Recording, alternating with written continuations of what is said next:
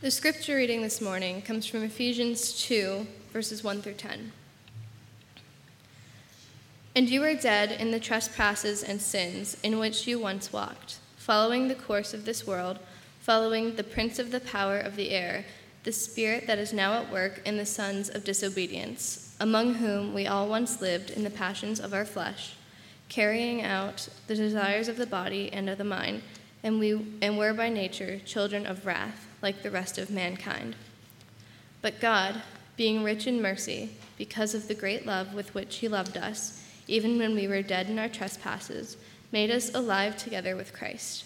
By grace you have been saved, and raised up us up with him, and seated us with him in the heavenly places in Jesus Christ, so that in the coming ages he might show the immeasurable riches of his grace and kindness toward us in Christ Jesus. For by grace you have been saved through faith, and this is not your own doing, it is the gift of God, not a result of works, so that no one may boast. For we are for we are his workmanship, created in Christ Jesus for good works, which God prepared beforehand that we should walk in them. This is the word of the Lord. Thanks be to God. We continue our journey through the four chapter gospel.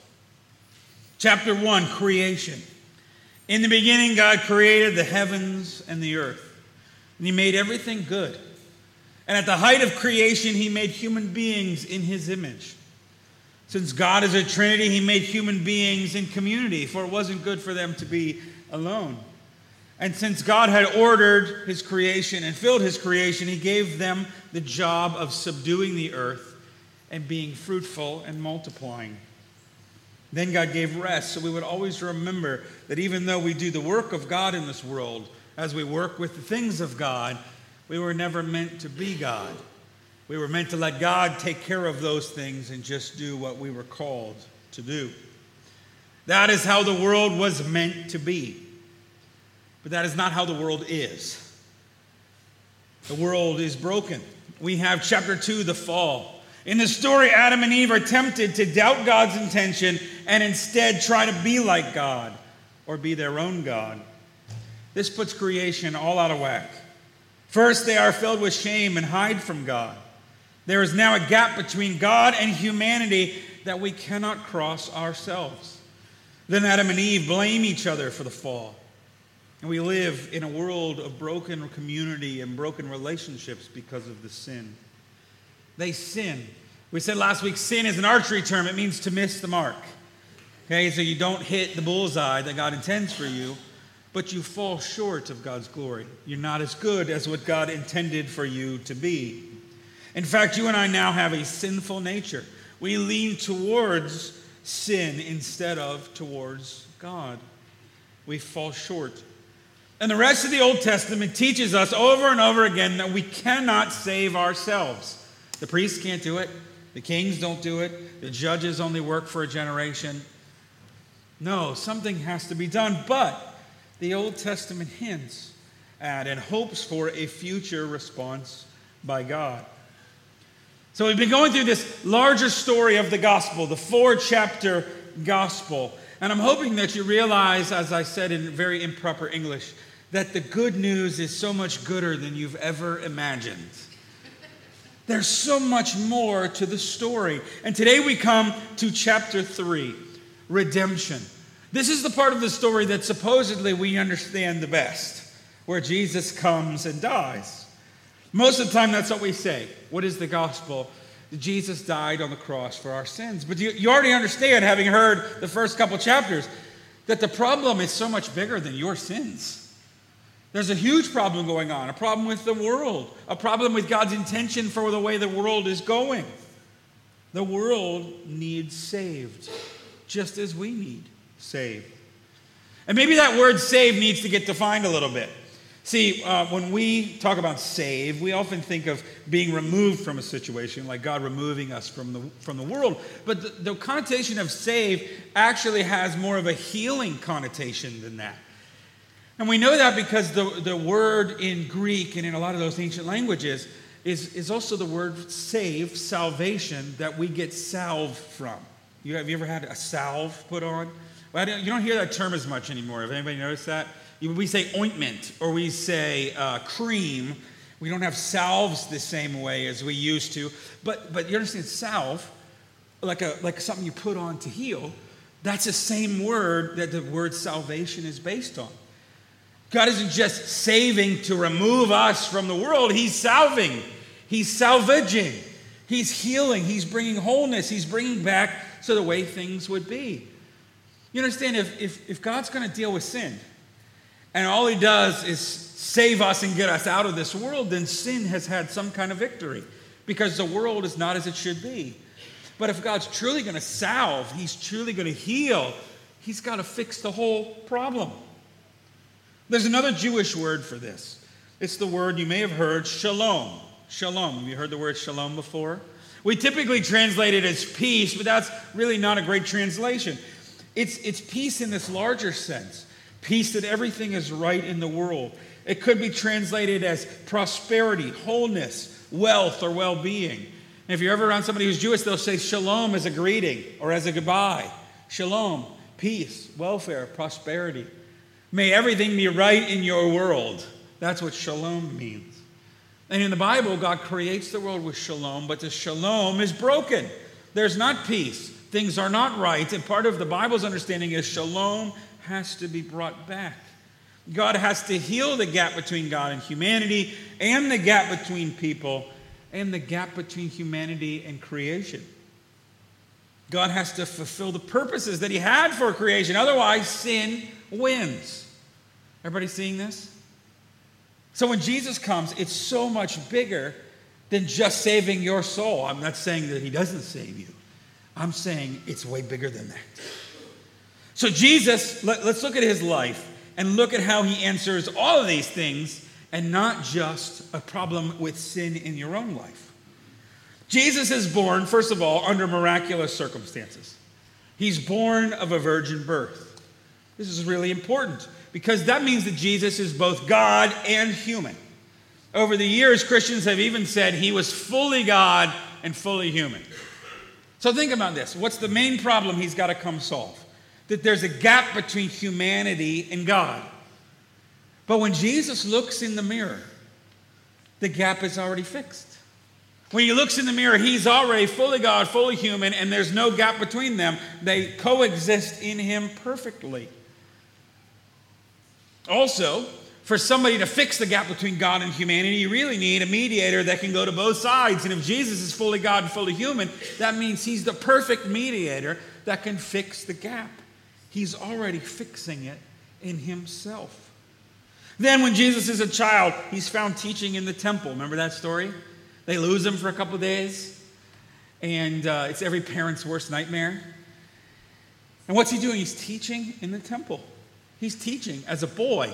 And what's he doing? He's seeing himself in the scriptures. He does this several times in his work. He sees himself as the answer to all that Israel had hoped for to bring shalom. All these longings of the Old Testament, Jesus looks at those and says, Well, I'm those things. Jesus lives a normal life, uh, probably as a carpenter, as a um, uh, probably, probably more like a contractor. There's not a lot of wood in Israel. So we say carpenter. He probably did as much stuff with stone as he did wood. But he lived a fairly normal life, probably taking care of his mother because Joseph is not in the story after he's about 12 years old. Probably Joseph has died. And as the older son, he's got to take care of his mother. But at about 30 years old, which was um, actually senior adulthood in those days, he went out and started teaching and he started his ministry. That's exactly, by the way, the age that rabbis would go out and start their rabbinic ministry. They'd be trained, but at 30, you were considered gray hair enough in those days that uh, you had the authority to start speaking. So Jesus goes out. And in his ministry, he's known, is known for two things the miracles he did and the company he kept. Well, why are the miracles so important? Yes, they show his power. Yes, they verify his lordship. But think about it in terms of this larger story. Okay? Should there be blindness in this story? No. Should there be people who are lame in this story? No. Should there be people who uh, are bleeding and can't get into and have other illnesses and have leprosy so they can't get into the temple? No. Those were never supposed to be part of the stories. Those are the effects of the fall. So when Jesus walks around healing, you know what he's doing? He's setting up a new way for us to do things. He's undoing the fall just a little bit at a time. Okay, the fall made you blind. Here, let me spit in your eye. I'll fix that. I'm in the fall undoing business. He does miracles not just to prove his power, he does miracles because he's undoing the effects of sin. The company he keeps also represents an undoing of the fall. See, there was never supposed to be this gap between us. There was never supposed to be this gap between each other, between people that were different than us. And so when he walks around, he says, All right, this is not how this is going to be anymore. And he hangs out with Samaritans, and he hangs out with tax collectors, and he t- hangs out with sinners. Those are those people that can never go into the temple. So what's he saying? Yeah, there's something new happening where we can share the table with each other. Where those differences are, see, those differences that came from the fall, I'm undoing those. In fact, Jesus was inaugurating a new kind of thing, and he called it the kingdom. In Matthew, it's called the kingdom of heaven. In the rest of the New Testament, it's called the kingdom of God. But what that kingdom is actually is a new way to be human, a new way to live life. Jesus is teaching a lot through parable and story the way the world is supposed to be and the way the world will someday be. That's why for us, a lot of his teaching sounds paradoxical, right? The last are first and the first are last. You save your life by losing it.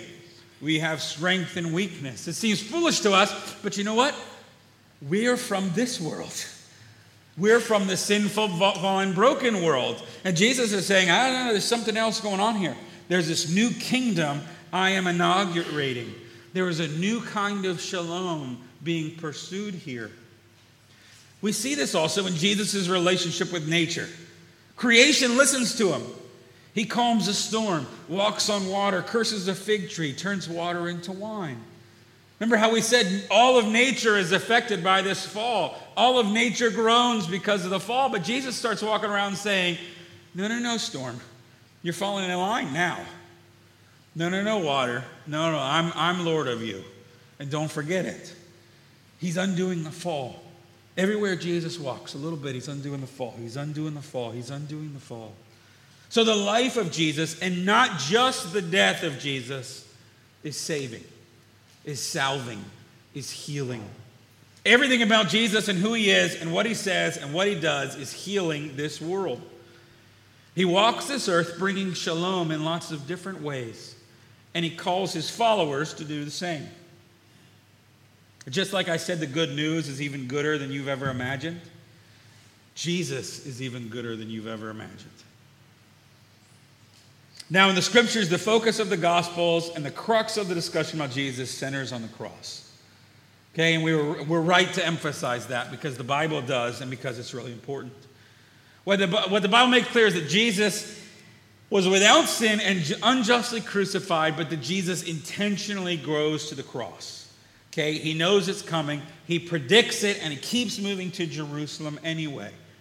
He knew it was coming and he decided to go through it. Why? Well, there's a couple really great words the church has used to describe this. One is the word atonement. Atonement. Now, that one sounds like a cool word, but it's actually a very easy word to describe if you just pronounce it differently.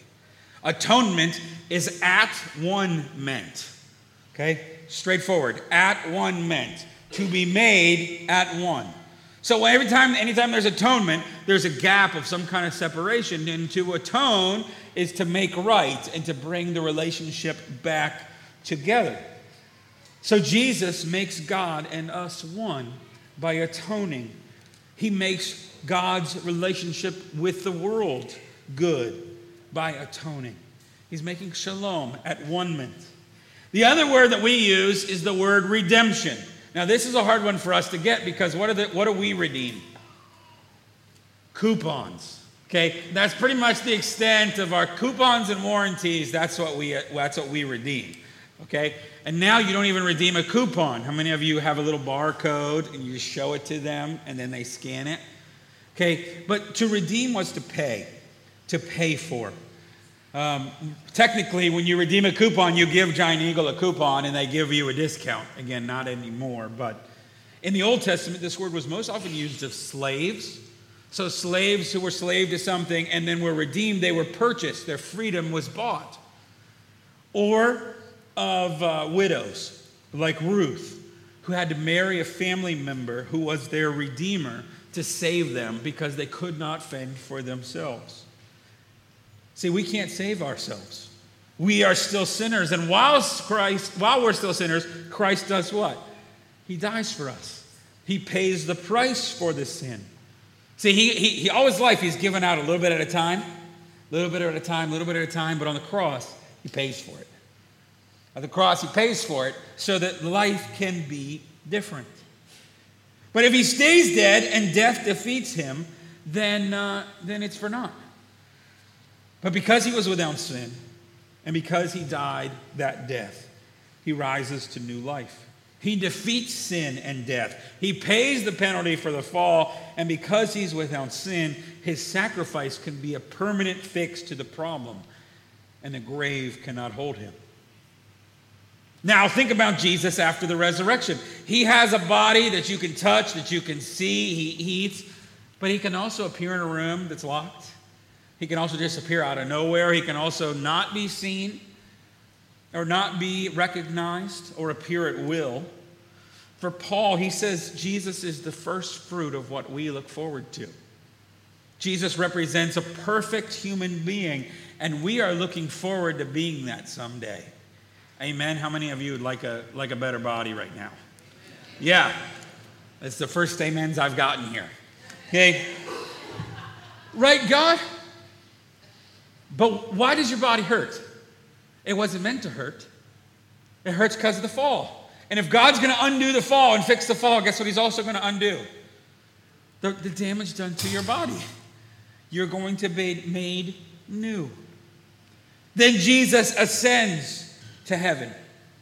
There he's accepted by God. And this is really important because that is the exclamation point on all that Christ has done. When God the Father accepts him as a son, he's also accepting all that Christ has done. And he's also accepting you and I as children as well. That's our moment of adoption, the ascension. When Jesus comes back and is accepted, we are accepted. We now have full access to God, no more gap between humanity and God. And the salvation of God is not just a ticket to heaven, therefore, it's a healing. It's a much bigger mission than your soul. Now, Jesus loves you. He loves you personally, He loves you by name. And he, when He dies on the cross, I have no doubt that his, your face flashes before Him. But it's also bigger than that. For God so loved you, for God so loved the world that He gave His only Son. The rest of the Bible tries to unpack what's going on. There are early questions about the Gentiles. Well, if the Gentiles are in, and we're all glad they're in because most of us are Gentiles, right?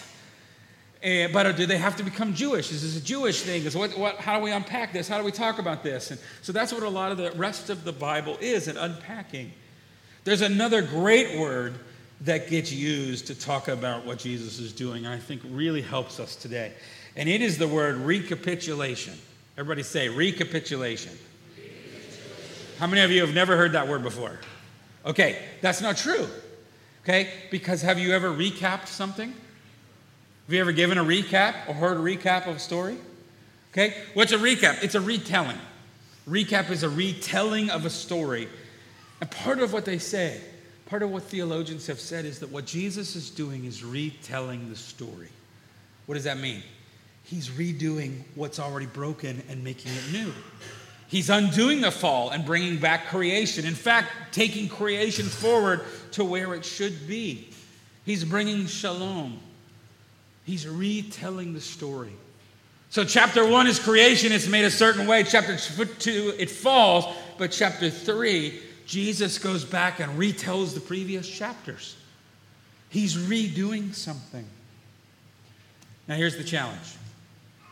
Even though he has inaugurated this kingdom, it has not fully come yet. It is here, but not here. It is now, but not yet. And so we still feel the effects of the fall, right? We still want the new body. okay? The knee still hurts in the morning. Whatever it is for you. Okay, we still have broken relationships with family members that are hard to heal. We still have uh, sin in this world. Um, there's still homeless shelters. There are still all these needs that are around us. But the promise is that chapter 4 is coming. And we're going to talk about what chapter 4 is going to look like next week. But until then, you know what Christ does? He leaves you and I. He leaves you and I in this world to undo the fall a little bit at a time, to bring some healing, to bring some salvation, to put a little salve on some poverty, okay? To, to, to, to put a little healing on somebody's heart that's wounded around us, to send our kids on a mission trip to do work there, to bring, to bring that news back to us in worship so we can be inspired to care for other people. What we do is we long for heaven. We long for heaven to come to earth. We long for the full undoing of sin. And we proclaim it that Jesus is coming, that he's returning, that it's already paid for. But along the way, we undo the fall a little bit of time. This life we're going to touch. This life we're going to touch. Okay? This part of nature we're going to work for. Okay? This relationship in my life, I'm going to, I'm going to improve, I'm going to heal, I'm going to make better. Knowing that it's already paid for and it's coming, we fight for glimpses of it every day. I hope that seeing yourself in this big story inspires you to be more grateful, more joyful, and more faithful. In the name of the Father, the Son, and the Holy Spirit. Amen. I felt like this sermon had to end by singing Amazing Grace. I mean, I just felt like it had to. So let's stand together and sing Amazing Grace.